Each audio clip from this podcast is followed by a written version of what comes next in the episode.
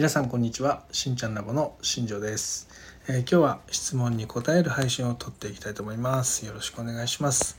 えっ、ー、と今回ですね、えー、同じ方から2つの質問をいただいております。まなので今回ね2つに分けてちょっと収録の方を撮っていきたいと思いますのでよろしくお願いします。えっ、と質問の内容はですねえっ、とまずね、今ワンちゃんを飼ってらっしゃるあのパーソナリティの方なんですが、えーと、犬がねその季節の変わり目によって、まあ、毛が生え生え変わることがあるっていうことで、えー、人間もこれ同じようなことってあるんですかっていう質問がありました。やっぱ季節の変わり目の前ですねその抜け毛が多くなるような感覚っていうのを得てるという声をいただいたので、えー、そこに対しての質問の回答と。であとは、えーと年々ねその抜け毛が増えてるような気がすると。でそこについての、まあ、答えアンサーとして配信をね2つに分けて撮っていきたいと思います。えー、今日は、えーと、毛の生え変わりですねそこについてちょっと話をしていきたいと思いますのでよろしくお願いします。えー、まずですね、えーと、女性と男性でね、えーと髪の毛1本の髪の毛が、え、伸び始めて抜けるまでの周期っていうのがね実はあります。えこれがね男性の場合は、えっと、2年から3年って言われてます。で女性の場合は4年から6年って言われてるんですね、えー、髪の毛はねその一本一本成長期とかっていうのがね独立して生えてます、まあ、なので同じ速度で伸びるわけではないんですよね。はい、毛穴から、えー、何万本っていうね何十万本っていう髪の毛が生えてるんですけども頭だけでね。でその一本一本の毛が全て独立して、えー、4年から女性の場合だと4年から6年の周期で生え変わりっていうのを迎えます。で、え男性の場合は、えっと、2年から4年の間ですね。で生え変わるっていうことを繰り返し繰り返し行ってます。でこれがですね、えーと、ストレスだったりとかあと気候の変化そういったものでね、えー、少しずれたりすることっていうのがあったりします。であとはあの女性の場合だと、えっと、生理前だったりとかあとは妊娠中だったりとかね、えー、そういう、えっと、ホルモン的バランスが崩れる時にも同じような症状が出たりします。で男性の場合だと,、えーと、年齢とともにねその頭皮が硬くなっていくんですけども男性ホルモンの分泌量によってそのヘアサイクルっていうのが見たりたりします。まあ、なのでこの2つの部分っていうのが原因で、えー、たまたまそこがねタイミングが重なった時に、えー、一気に抜けが出てしまうっていう現象が起こります。まあ、なので、えー、とこれはねその生理的現象になるので、えー、止めることはできない現象なんですね。必ず男性の場合だと2年から4年で必ず抜けてまた新しい髪の毛が生えてくる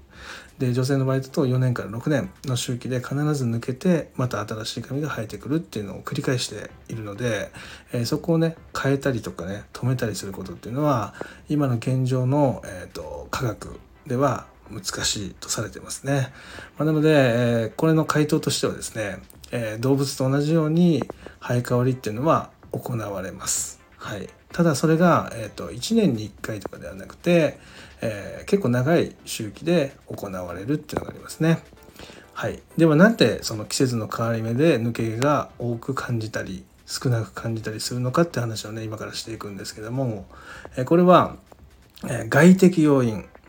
に原因があります。え、どういうことかというと、え、冬っていうのはね外気温っていうのがね冷たくてで湿度も低いです。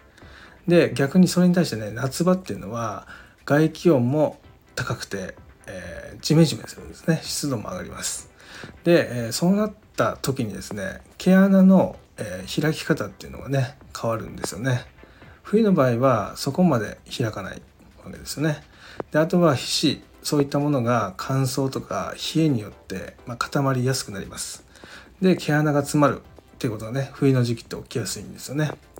でそこから一気に夏場迎えた時にその皮脂の分泌量っていうのが上がるんですけどもこの冬場にねその溜まった毛穴に溜まってしまった、えー、油分角質そういったものがですね、えー、油分を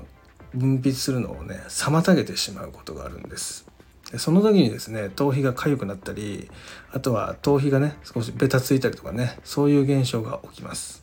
でそれをね取りたがるがゆえにですねシャンプーの回数が増えたりちょっとドライヤーのかけ方が変わったりとかねで本当に爪を立ててこう洗ってしまったりとかそういうことを繰り返して頭皮にダメージを与えてしまうと、えー、どうしてもね抜け毛が増えるんですよね。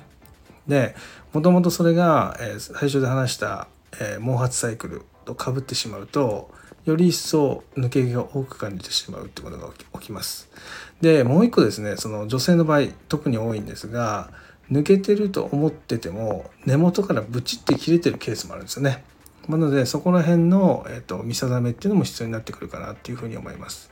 抜けてると思ってたけど実は、えーと、根元付近からプチッとこう髪の毛が切れてしまってることそういうこともありますね、えー、冬乾燥してかゆみが出るとどうしても手でかきむしりますその時の摩擦で、えー、根元の方から切れてしまう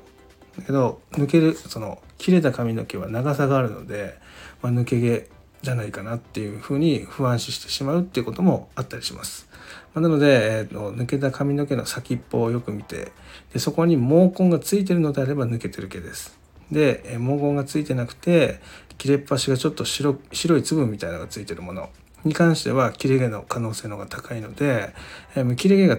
多いのであれば、え、それは抜けてるわけじゃなくて切れてるだけなので、え、髪の毛の強度っていうのをしっかりケアしてあげればそこは、えよくできるんじゃないかなというふうに思います。まあ、なのでねその結論から申しますとね生え変わる時期っていうのは必ずあります、まあ、ただそれは1年に1回じゃなくて、